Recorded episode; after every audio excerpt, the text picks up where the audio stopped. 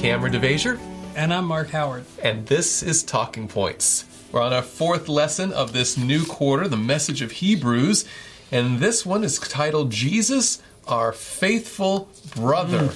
It comes primarily, if I'm not mistaken, from Hebrews chapter 2. Hebrews chapter 2, that's correct. All right, and Mark, what are we looking at Oh this week? boy. Well, our lesson this week is on the humanity of Christ. Mm-hmm. And um, as a pastor, you know that this is one of the few real hot button topics in our church.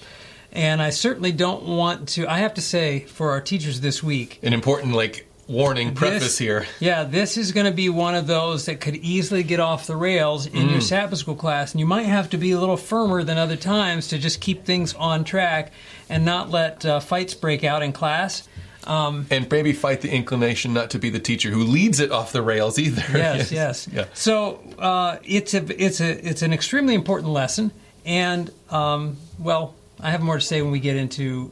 Uh, we We'll we, got to have a word of prayer, and we'll Right. talk about uh, where we're going this week. Well, let's start with prayer. Heavenly Father, thank you so much for your word. Thank you for the depth it provides and the understanding we can gain of you and the plan of salvation. Please now send your Holy Spirit to bless us as we make preparations for Sabbath school classes, that all may be done to your glory. For we pray it in Jesus' name. Amen. Amen.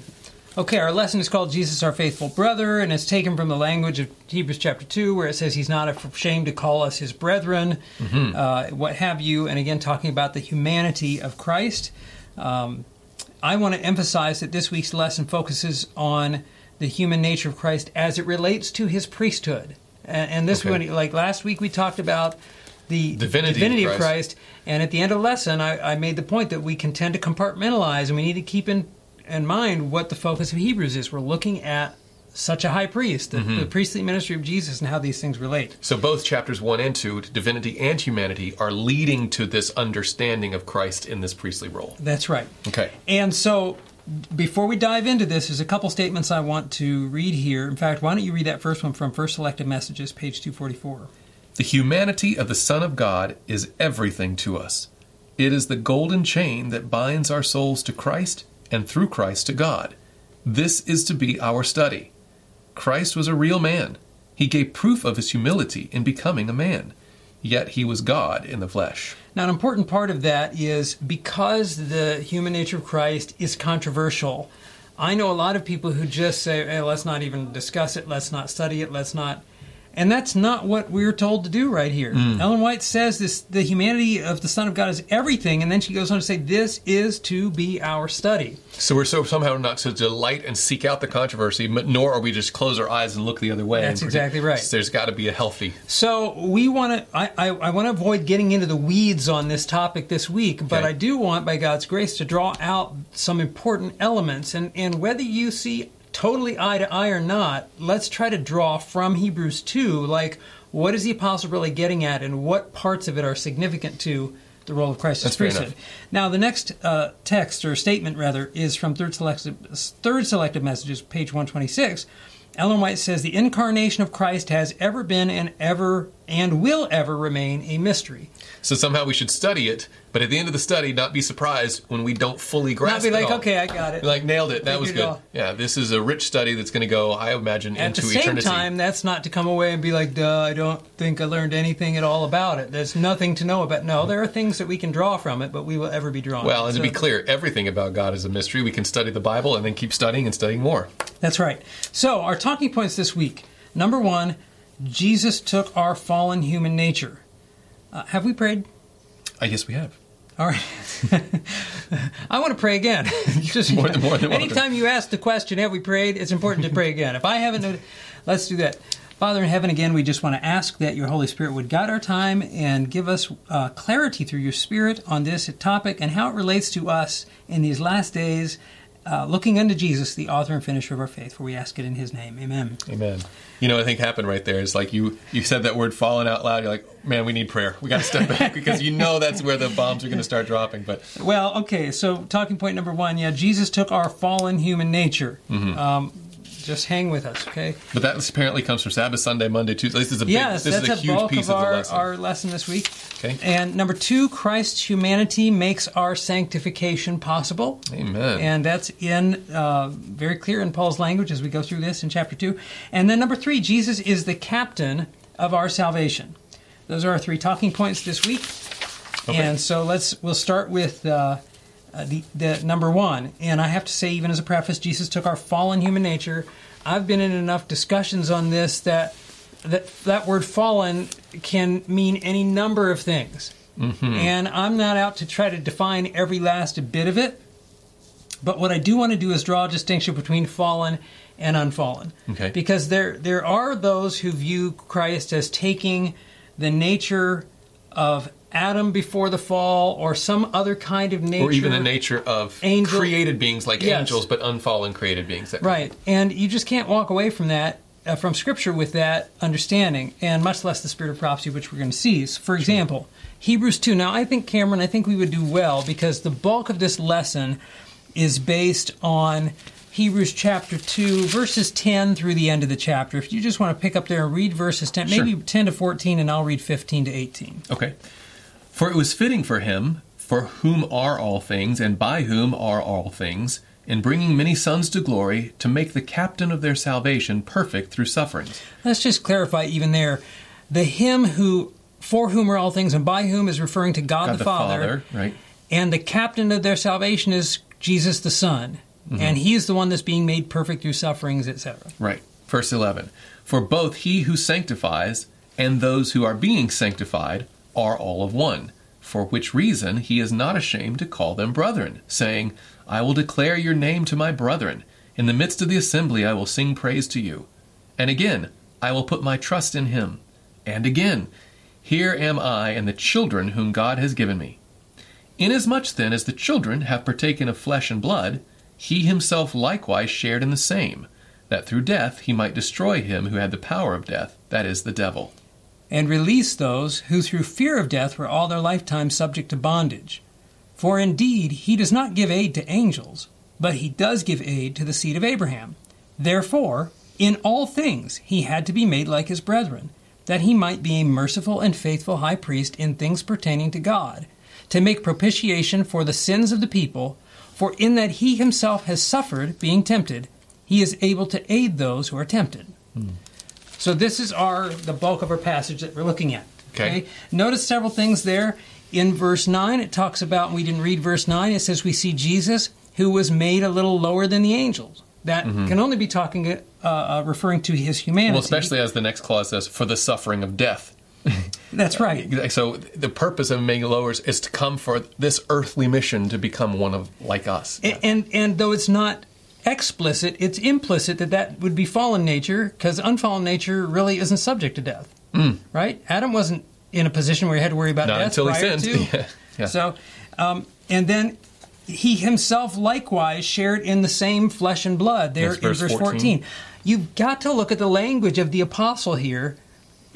You, you, he could have easily said he took part in the same uh, flesh and blood. Hmm. But you think of his wording, he himself likewise. Like Shared there's an in the same. there's an emphasis in hi what he's saying. There's an emphatic sense in, in which he's speaking. And again, it to me it lends to, and we're going to see this in a minute in the spirit of prophecy, to Christ taking fallen humanity. Well, and again, to make that point even clearer, in verse 10, you know, it says, bringing many sons to glory.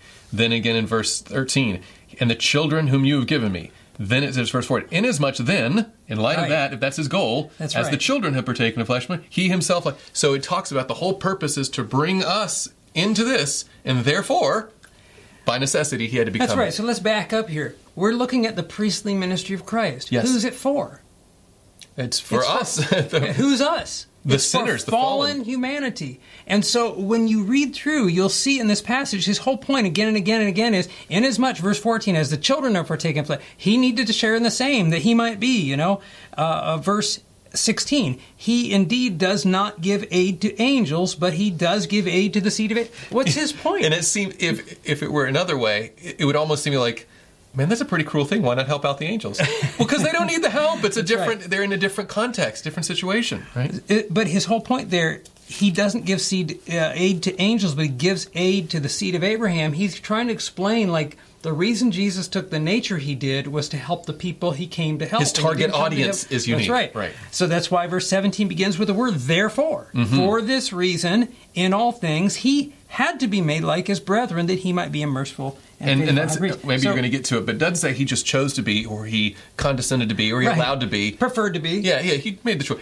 No, he had to be. That's right. Given the the priestly role he's going to fulfill, it is incumbent upon us. It's essential. Well, what's especially interesting, and this will lead into our next point, is uh, in verse again, verse 17, he had to be made like his brethren, that he might be a merciful and faithful high priest in things pertaining to God, to make propitiation for the sins of the people. Now we could read that and say, "Oh, that's sacrifice." He had to be, he wanted to be merciful, and he wanted to be a merciful and faithful sacrifice, Mm. and this refers to a sacrifice on the cross and the justification of believers.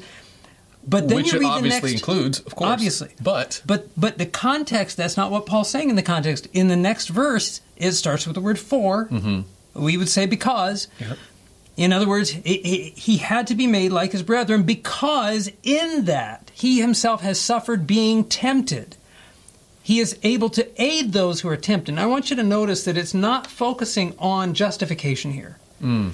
This is talking about after a person is justified and they're tempted and they don't know how to deal with that temptation. This is talking about the process of sanctification, specifically in the context that the reason it was essential for Jesus to take humanity. And there are other reasons it could be given, but I'm talking about Paul's reason right here mm-hmm. is that he came to aid not angels, but the children of Abraham, especially when they're tempted to know how to deal with those temptations and overcome. Well, that's what makes Hebrews 4, 5, 4, 4, 15 and 16. We do not have a high priest who cannot sympathize with our weaknesses, but was in all points tempted yet was without sin. And what's the upshot of that? Let us therefore come boldly to the throne of grace that we may obtain mercy and find grace to help in time of need. That's right. The same idea is being that we come to Jesus not just for forgiveness, but beyond that, I want to help to get out of this thing. That's right. And so, uh, why don't you read this statement uh, from Desire or from uh, Conflict, the yes the confrontation confrontation. I'm sorry. Yes. Page thir- thirty-two right for, there for the people who aren't clear, confrontation is a compilation of writings that this is Signs why of the Times articles. right that had to do with the temptation of Christ in the wilderness. Fascinating. It's a great little booklet. it, it's about the size of steps to Christ and just fascinating. Well, she writes this in page uh, 32. Christ, in the wilderness of temptation, stood in Adam's place to bear the test he failed to endure. Here, Christ overcame in the sinner's behalf. Four thousand years after, Adam turned his back upon the light of his home. Separated from the presence of God, the human family had been departing, each successive generation, farther from the original purity, wisdom, and knowledge which Adam possessed in Eden. Christ bore the sins and the infirmities of the race as they existed when he came to the earth to help man. In behalf of the race, with the weaknesses of fallen man upon him, he was to stand in the temptations of Satan upon all points on which man could be assailed.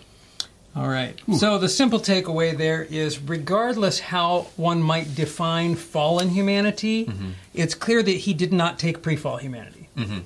Ellen White very clearly states, and I believe Paul's whole point, having to be made like his brethren, etc., says that a pre fall humanity would not have been sufficient for Jesus. He would not have been in the place to help those who came to aid. Right, he had to be in this position. And so Ellen White's very clear here that he did not. In fact, she makes the contrast very clear uh, that uh, Christ did not come where Adam was. 4,000 years after Adam turned his back, separated from the presence of God, the human family had been, been departing. each successive generation farther. Depart, and, and, and I can't explain this totally.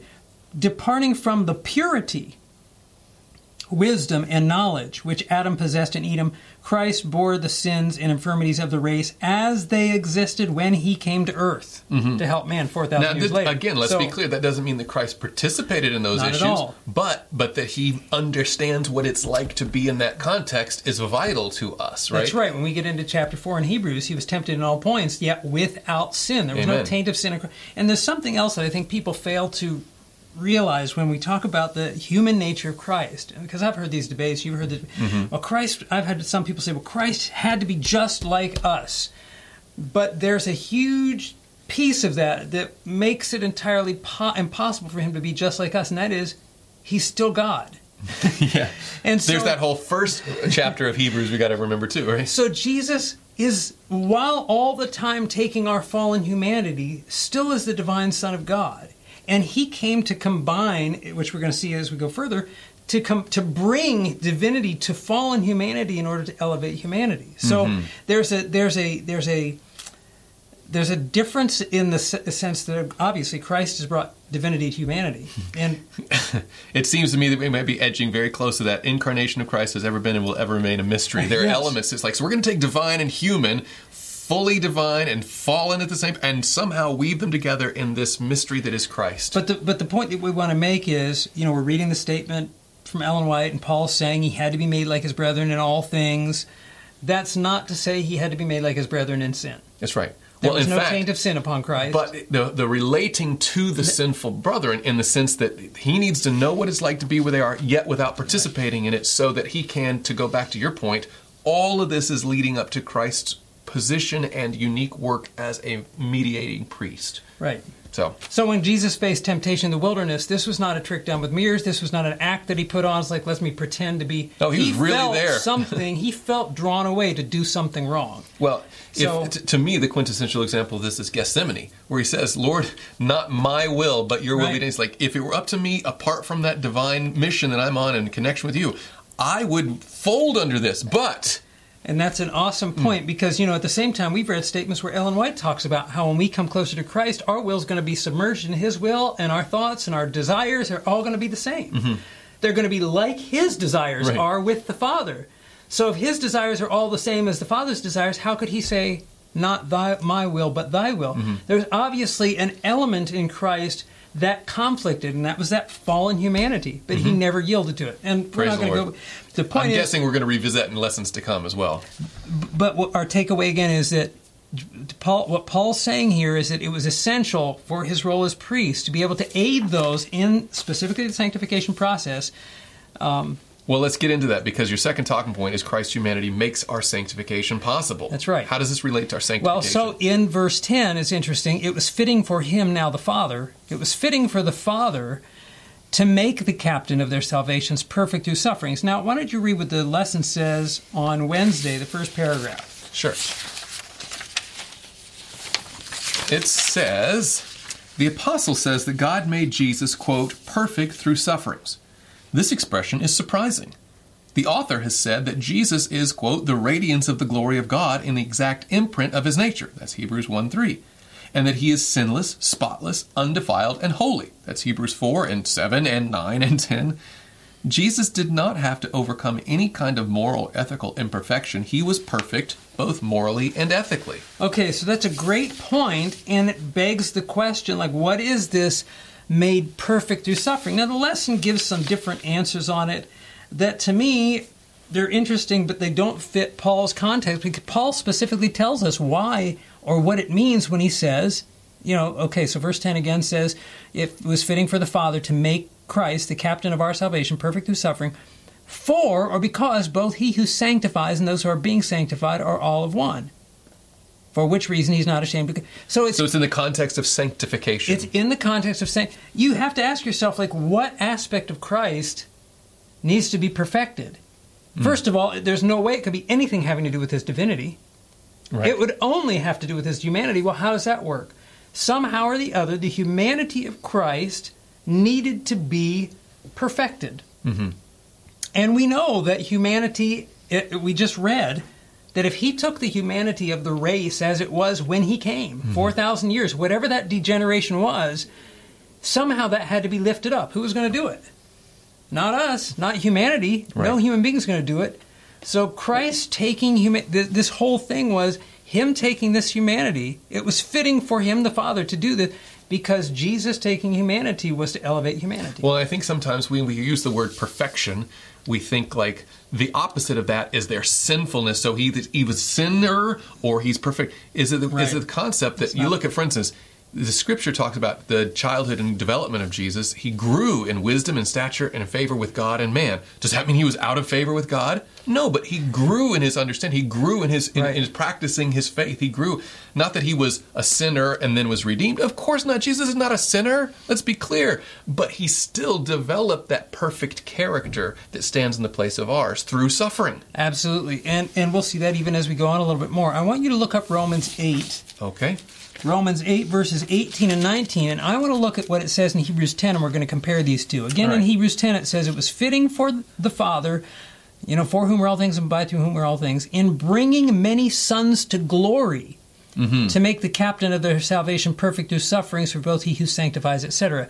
Now, this idea of bringing sons to glory, I think Romans 8, 18, and 19 really uh, fleshes this out. Here Paul writes, For I consider that the sufferings of this present time are not worthy to be compared with the glory which shall be revealed in us. So now you pause there, and you know, here I've had some people take this and they say, oh, bringing many sons to glory. Glory is another word for heaven. For heaven, just, you know, making them But shiny. when you go to Romans, Right. it says the glory that Which will shall be be revealed, revealed in, in us. us. And we know that has reference to character. Absolutely. Yeah. The glory which shall be revealed to us, in us rather, Yeah, verse 19. For the earnest expectation of the creation eagerly waits for the revealing of the sons of God. So no, notice the passage in Romans is based the revealing of the sons of God. The revealing is this it's this big reveal Mm-hmm. of the glory of God, the character of God in his people. Right.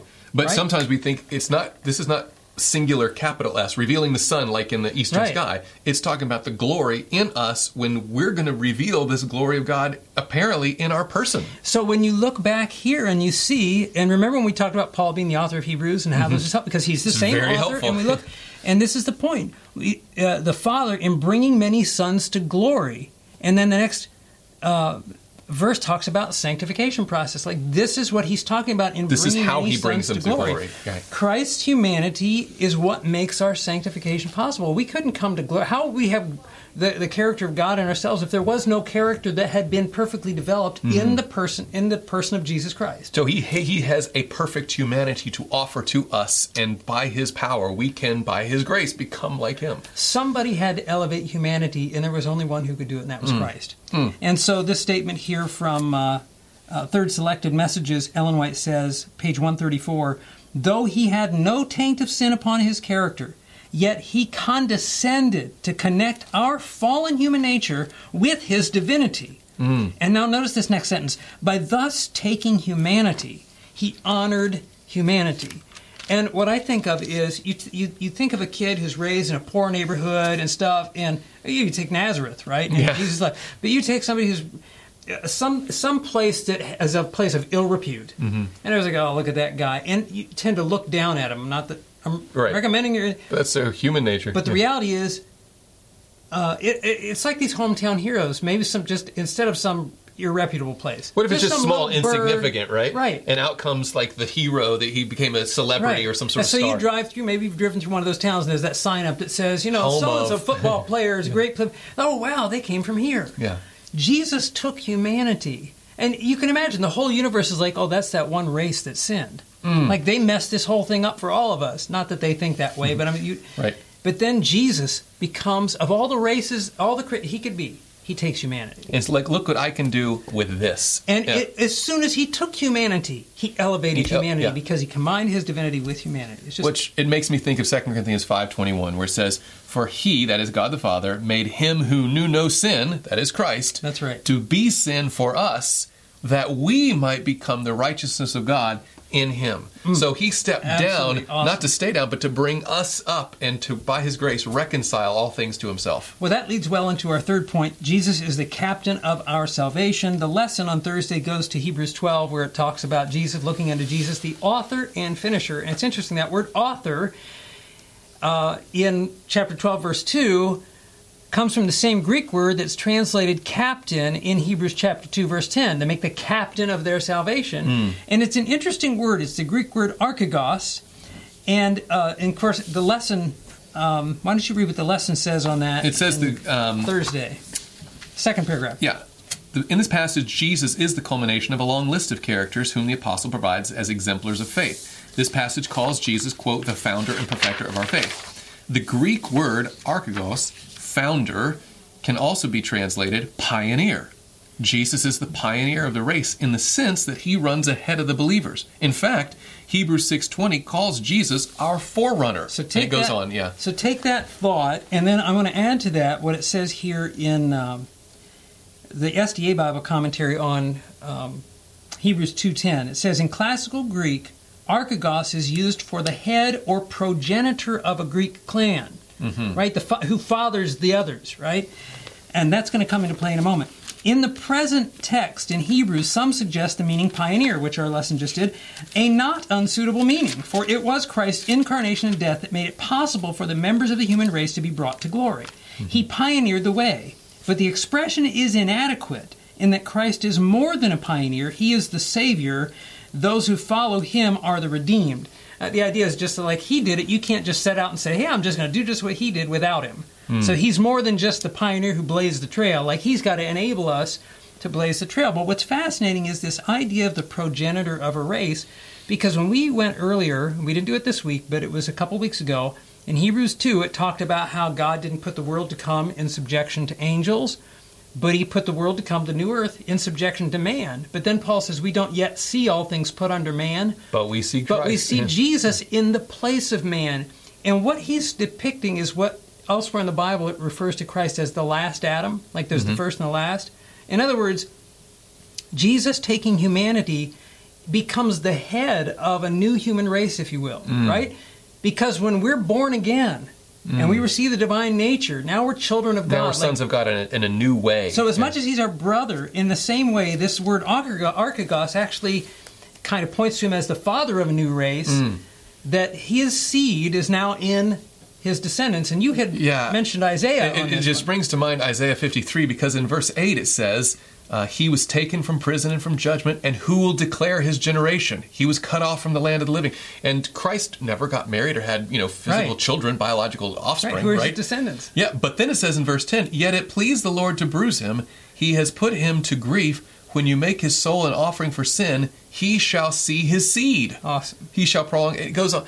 So somehow he didn't have earthly children in the biological sense, genetically, but spiritually to bring many sons to glory, to have a whole race mm. of people who, by his leadership, by his captainhood, authorship, he can now bring a family to heaven. That's right. So Jesus took our fallen humanity, perfected that humanity, mm. and then offers that humanity to us in this role of high priest, he becomes the head of a new race, if you will, the Archegos, the captain of our salvation, Mercy. who's going to lead us all the way back. How home. inspiring! How faith affirming! Mm. You know. Anyway, why don't you read what that that the in fact this the conclusion is that statement. Part of it was earlier up here from so third selected messages. Yeah, so why don't you start with that again? Okay, we'll put them together. 134 of 3 SM reads Though he had no taint of sin upon his character, yet he condescended to connect our fallen human nature with his divinity. By thus taking humanity, he honored humanity. Having taken our fallen nature, he showed what it might become by accepting the ample provision he has made for it and by becoming partaker of the divine nature. Amen. So we become part of that new race of Amen. humanity through Christ. Oh, there's so much depth for study this and week. And this is just laying foundation for his priestly ministry. And it only gets better from here. Amen. Let's pray as we close. Heavenly Father, thank you so much for these words of Scripture. Thank you for what they reveal about God, the Father and the Son, Jesus Christ, and our elder brother, the captain of our salvation, the author and finisher of our faith. Lord, help us to see Jesus more clearly as we continue to study your word and by your grace become like him. For we pray it in Jesus' name.